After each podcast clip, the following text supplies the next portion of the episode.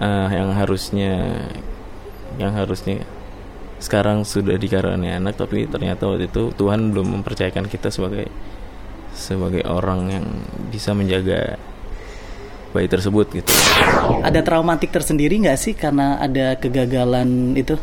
Kalau traumatik sih disebut traumatik sih ada. Gue selalu memberi dukungan, dukungan terus terus, dukungan moral, dukungan spiritual juga. Maksudnya kayak misalkan udah kita berserah diri aja sama Allah gitu. Kalau emang ini belum dipercaya atau ke depannya mungkin ada rencana Tuhan yang lebih baik atau rencana Allah yang lebih baik.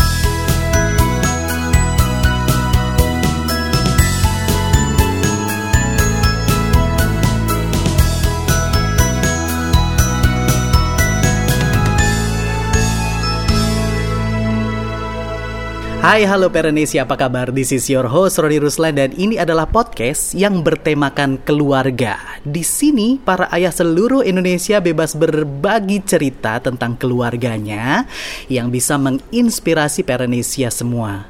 Tentunya setiap keluarga mempunyai keunikan tersendiri dan inilah podcast bertetangga bercerita tentang keluarga.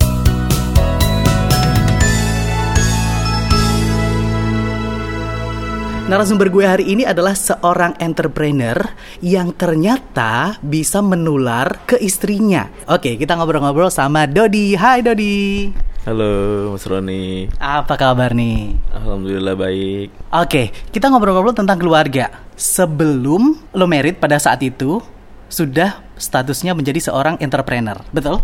Betul, betul. Kalau yang pertama kali itu di bidang garment sih, lebih ke tekstil, lebih ke promotion gitu. Tapi di samping itu gue juga punya clothing gue punya bengkel dulu sempat punya bengkel. Oh bengkel juga ya? Sempat punya bengkel sempat punya ada salah satu advertising cuma advertisingnya udah karena bergabung dengan teman-teman di kampus dan akhirnya pecah gitu aja. Dan akhirnya masing-masing sama-sama semua teman-teman saling mencari ilmu dan bekerja di institusi apa uh, swasta dan benar-benar nyari kerja masing-masing lah. Nah dari situlah kita mulai mulai apa ya kalau gue sendiri mulai ngebentuk diri gue supaya menjadi uh, seorang entrepreneur tuh bagaimana gitu kan. Karena, karena waktu itu belum diterima kerja kan. Belum diterima kerja belum belum lulus kuliah juga belum beres. Lumayan gue kuliah lima tahun eh empat tahun setengah sorry. Empat tahun empat tahun setengah. Karena kebanyakan mainnya dan kebanyakan bertemu teman-teman hura-huranya lah di samping itu. Karena kan kalau kata zaman teman-teman gue itu ilmu itu lebih banyak dapat di luar dibandingkan di, di kelas kan. Nah makanya dari situ kita juga bisa mempelajarinya itu dari banyak-banyak cerita antara tongkrongan dan tongkrongan. Makanya sampai sekarang kenapa Dodi banyak temennya di mana pun ada aja temennya itu? Ya karena itu karena gue banyak ber teman-teman di mana-mana dan satu yang harus kalian tahu kalau jadi orang itu harus berbuat baik aja sih. Hmm. jadi berbuat baiklah kepada siapa pun orangnya dan di mana pun pasti akan diterima. Kecuali kecuali ada aja orang yang sirik dan ada aja orang yang nggak suka dengan kita itu ya udah. Hmm. eh anggap aja nggak ada lah. Nothing special yang kayak gitu-gitu anggap aja nggak ada. Tapi udah berdiri dengan diri sendiri. Nah dari situlah beranjaknya. Jadi sebagai entrepreneur tuh bagaimana dari teman ke teman dari pengalaman ke pengalaman kayak gitu. Oke, okay. akhirnya menjadi entrepreneur sukses lah bisa dibilang gitu. Akhirnya dapat istri nih dari mana? Dari dari uh, apa namanya yang customer atau gimana nih pada saat itu nih? Kalau istri tuh dulu dia dia tuh klien juga sih dia klien kan? dia klien dia tuh pernah bikin salah satu produk dia dia punya clothingan waktu itu minta tolong gue untuk jadi developer produknya developer produk sekaligus uh, salah satu direkturnya lah direktur produksinya lah. Nah dari situ kenalan lah kenalan kenalan kenalan. Terus setahun kemudian nggak pernah berhubungan nih nggak pernah berhubungan. Dua tahun kemudian nggak pernah berhubungan tiga tahun berhubungan. Ke tahun keempat itu gue mencoba untuk menghubunginya. Okay. jadi gue duluan yang mulai. Gue duluan yang mulai gue coba untuk menghubunginya. Terus ternyata sebulan berjalan whatsappan seru ketemuan lah ternyata nyambung juga ketemuan, gitu ya nyambung nyambung ketemuan terus setahun pacaran setahun lagi nikah gitu sih ceritanya berarti eh, calon istri lo itu memang udah punya jiwa entrepreneur pada saat itu dong ya? Oh, kalau saat itu sih belum, belum. Cuman dia banyak men- merekomendasikan aja sebenarnya. Belum, belum punya. Kalau menurut saya sih belum. Tapi di kemauannya ada lah, tapi belum lah, tapi belum gitu. Oke, terus akhirnya menikah. Menikah. Nah, menikah di tahun 2019 bulan Agustus. Sampai sekarang ini ya ke- ya permasalahannya ya kita sebagai suami istri kan ada ributnya, ada pasang surutnya gitu kan ada. Nah, dari situ mulailah terlihatlah jiwanya dia yang akhirnya mengikuti gue sebagai entrepreneur, terus ada, eh, tahu lah gimana caranya gue menanggulangi salah satu permasalahan atau di dunia pekerjaan atau dunia di dunia entrepreneur. Nah, di bulan kedua itu eh kita mengalami musibah lah, musibah, musibah eh, yang harusnya yang harusnya sekarang sudah dikaruniai anak tapi ternyata waktu itu Tuhan belum mempercayakan kita sebagai sebagai orang yang bisa menjaga bayi tersebut gitu loh. Jadi ya ya dari situ tapi itu pelajaran bes- pelajaran besar sih buat kita. Jadi salah satu semangat buat kita juga. Jadi salah satu motivasi. Jadi salah satu apa ya kayak dorongan hidup lah. Bagaimana kita lebih mapan lagi, lebih mengerti lagi, lebih lebih bisa menjadi seorang yang dewasa dan inilah hidup berkeluarga gitu sih sebenarnya. Oke, pada saat eh, tahu nih, oh istri gua hamil, itu eh, pada saat itu istri lo kerja atau ada aktivitas lain gitu? Oh kerja dia kerja karena basicnya eh, dia kerja gue kerja gitu. Tapi kalau gue di samping ini gue punya usaha juga gitu. Pada saat itu dia belum belum merasakan bagaimana cara. Eh, pada saat hamil itu dia seba- sebagai pekerja dan dia dia nggak tahu kalau dia hamil. Oh gitu Heeh. jadi kita tahu itu dia hamil setelah dia merasakan sakit di perutnya itu dan kita tes hamil ternyata positif. Ya udah jalan berapa minggu terus dia mengalami flek lah, kecapean mungkin. Flek minggu pertama tuh mengalami flek, minggu kedua selesai apa apa eh, sembuh, terus minggu ketiganya itu dia flek lagi. Di hari Selasa gue inget banget tuh di hari Selasa terus di hari Kamisnya itu dia flag tuh dari pagi. Dari pagi sampai pulang kerja. Dari pagi pulang kerja akhirnya gue inisiatif buat jemput. Langsung gue bawa ke dokter. Di dokter itu dokter menyatakan kalau ini udah, udah bisa diselamatkan gitu. Itu usia kandungan berapa bulan tuh pada saat itu? Eh, baru dua bulan ya 8 minggu. Ini. 8 minggu sih waktu itu usianya. Itu dan dari situ ya udahlah kita belajar sabar aja belajar sabar belajar dewasa belajar menerima semuanya gitu. Ya dampaknya seperti sekarang jadi kita leb- lebih mengerti lebih tahu lebih lebih lebih expert lah di di di keluarga gitu di cara kita menanggulangi satu sama lain masalahnya gitu Atau lebih care each other lah akhirnya gitu ya? Iya kurang lebih seperti itulah. Yang penting kan sekarang gue bisa menjaga dia dan dia juga bisa menjaga apa yang gue kasih gitu aja sih. Eh, dari sisi seorang istri, ada traumatik tersendiri nggak sih karena ada kegagalan itu? Kalau traumatik sih disebut traumatik sih ada. Waktu itu sebu- sebulan lah. Sebulan dia traumatik masalah. Kalau dia tuh salah banget. Kalau dia tuh salah banget. Kalau dia nggak bisa menjaga itu. Tapi gue selalu memberi dukungan, dukungan terus terus, dukungan moral, dukungan spiritual juga. Maksudnya kayak misalkan udah kita berserah diri aja sama Allah gitu. Kalau emang ini belum dipercaya atau ke depannya mungkin ada rencana Tuhan yang lebih baik atau rencana Allah yang lebih baik dibandingkan sekarang kayak gitu. Jadi pelajaran aja sih sebenarnya sih. Kalau nggak di karena gini menurut gua kalau rezeki kalau rezeki mau bagaimanapun udah rezeki kita tapi kalau itu bukan rezeki mau gimana pun itu bukan rezeki kita gitu aja sih. Percayanya seperti itu kalau nggak di kalau nggak dikelasin seperti itu yang ada malah kita merasa bersalah terus dan nggak akan move on gitu sih Oke, berarti bisa dibilang dengan eh, apa namanya support dari lo, istri lo bisa recovery diri itu sekitar satu bulan ya? kurang lebih satu bulan. Kurang lebih satu bulan kurang lebih mm, dia hampir apa eh, melupakannya semua tuh di satu bulan itu sih. Setelah itu dia mulai bisa beraktivitas lagi santai lagi. Udah mulai bisa berkembang lagi lah maksudnya move on lah dari hal-hal yang kayak gitu. Dari situ sih gue ngeliatnya Kalau lo sendiri apa yang lo rasain? Waduh, kalau gue mas ya ya sedih aja sih sedih, sedih terus ya mungkin gue berpikirnya karena mindset gue gue gue gue bikin kalau emang bukan rezeki ya bukan rezeki gue gitu, gue harus ikhlas itu aja udah.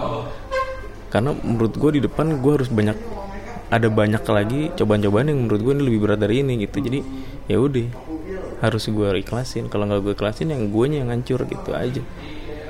Tapi bisa dibilang lo recovery-nya lebih cepat daripada istri lo ya? cepat lebih cepat lebih cepat banget lebih cepat banget lah itu karena buat gue belajar ikhlas kan susah banget Hmm. nah dari situ gue mungkin bisa belajar ikhlas yang benar-benar ikhlas dengan apa yang gue alami gitu aja sih masalah yang menurut gue nih sepele tapi berat buat kita nih kita tanggung jawabnya ke depan itu sih sebenarnya karena kan gak cuma di dunia di akhirat juga kan gitu Oke. Ini eh, dua pasangan ya maksudnya pasangan lo sama istri lo udah bisa recovery. Terus kalau dari sisi orang tua lo atau orang tua istrimu itu gimana? Kalau orang kalau mereka sih bagaimana kitanya aja. Selama kita enjoy, selama kita masih bisa berkomunikasi dengan baik dengan mereka semua, mereka selalu dukung sih. nggak pernah ada masalah kayak lu harus ini, lu harus itu, kenapa harus gini, kenapa harus gitu, nggak ada. Mereka semua support, mereka semua bahagia dengan adanya kita berdua gitu sih. Jadi slow-slow aja, nggak ada nggak ada tuntutan, nggak ada ini, nggak ada itu. Jadi buat gue ya eh, buat keluarga gue juga ya mungkin ini pelajaran buat lu gitu pelajaran buat gue gitu buat gue dan istri gue gitu buat ke depannya nanti ya semakin dewasa semakin pintar semakin bisa bisa mengerti lah keadaan atau eh, keinginan satu sama lain antara suami dan istri gitu sih. Lebih dewasa. Oke itu dia. Akhirnya bisa recovery dan sekarang sudah berjalan seperti biasa dan denger-dengar ternyata istri lo nular juga gitu dari jiwa entrepreneur lo tuh nular nular ke istri lo gitu. Itu gimana ceritanya tuh? eh nular sih kayaknya enggak ya enggak nular. Cuman dia itu sebenarnya memendam. Memendam. Mendam ya. dia memendam. Dia memendam rasa ingin seperti gue jadi gue bisa bekerja sambil lu sambil lo megang usaha gitu. Dan dia pengen juga kayak gitu.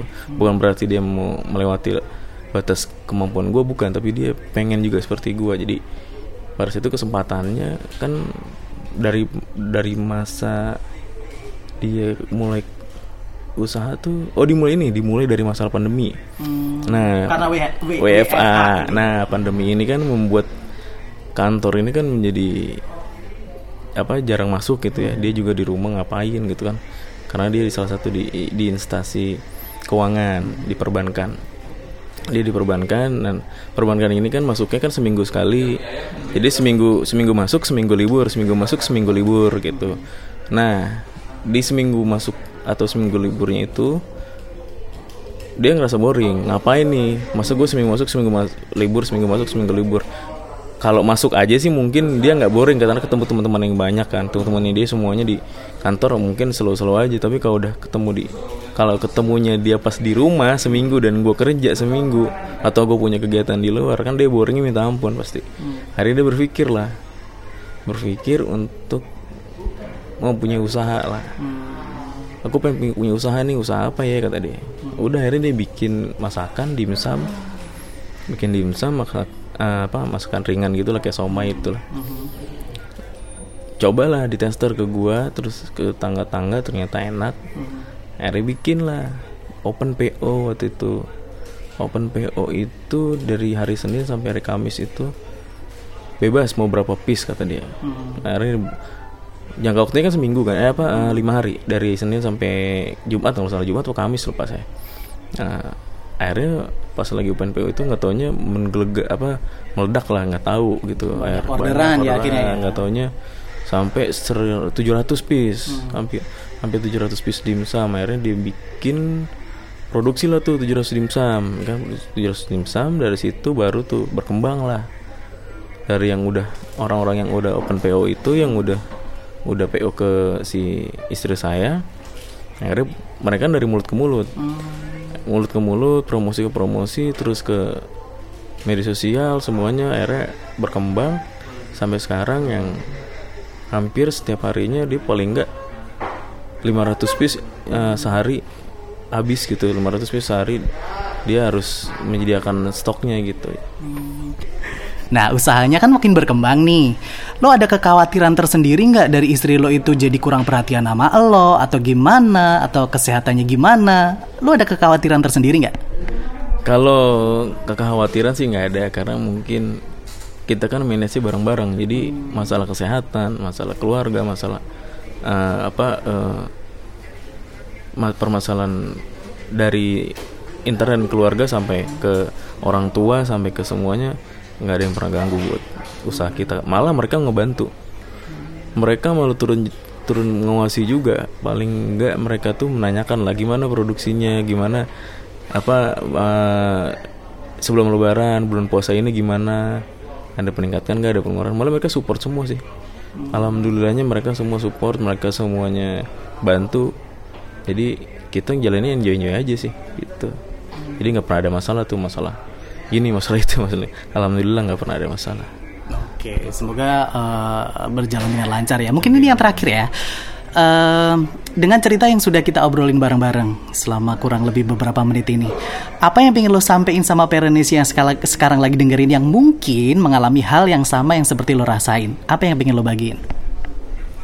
kalau buat gue untuk menjadi seperti orang lain tuh eh, apa ya jadi gini eh, lu bisa menjadi diri lu sendiri dan lu bisa menjadi orang lain tapi jangan sampai semuanya yang lu lakuin itu nggak berguna buat orang lain gitu jadi apa yang lu lakuin itu kalau bisa bisa berguna dengan berguna dengan orang lain, berguna dengan diri lu sendiri, berguna dengan halayak orang yang ada di sekitar lu.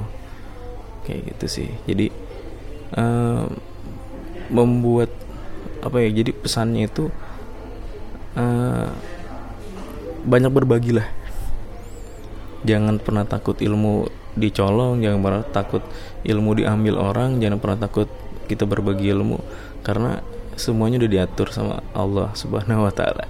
Jadi rezeki udah diatur, pengetahuan udah diatur, ilmu udah diatur, semuanya udah diatur. Jadi jangan pernah ngerasa diri lu dirugikan dengan atau dirugikan dengan apa ya? Dirugikan atau di dikurangi dengan hal-hal yang negatif. Karena ne- pikiran negatif itu yang bikin lu malah jadi mundur, bukannya maju. Kayak gitu. Jadi intinya adalah eh, berusahalah dan berpikiran positif gitu ya. Benar, benar. Berusaha dan bikin positif. Jangan lupa berbagi. Oke. Itu aja. Itu dia kuncinya berbagi gitu ya. Betul. Dan rezeki itu eh, apa pun, entah itu apa kemudahan atau apa pun, entah eh, apalah yang mempermudah gitu ya. Hmm, benar. Oke, terima kasih Dodi ngobrol-ngobrolnya. Semoga bisa menginspirasi Perenesia yang sekarang lagi dengerin. Terima kasih Roni. Oke, itu dia ngobrol-ngobrol gue sama Dodi. Semoga bisa menginspirasi Perenesia. Tentunya di podcast bertetangga bercerita tentang keluarga bersama saya Roni Ruslan dengan episode-episode mendatang yang lebih menarik lagi. Sampai jumpa.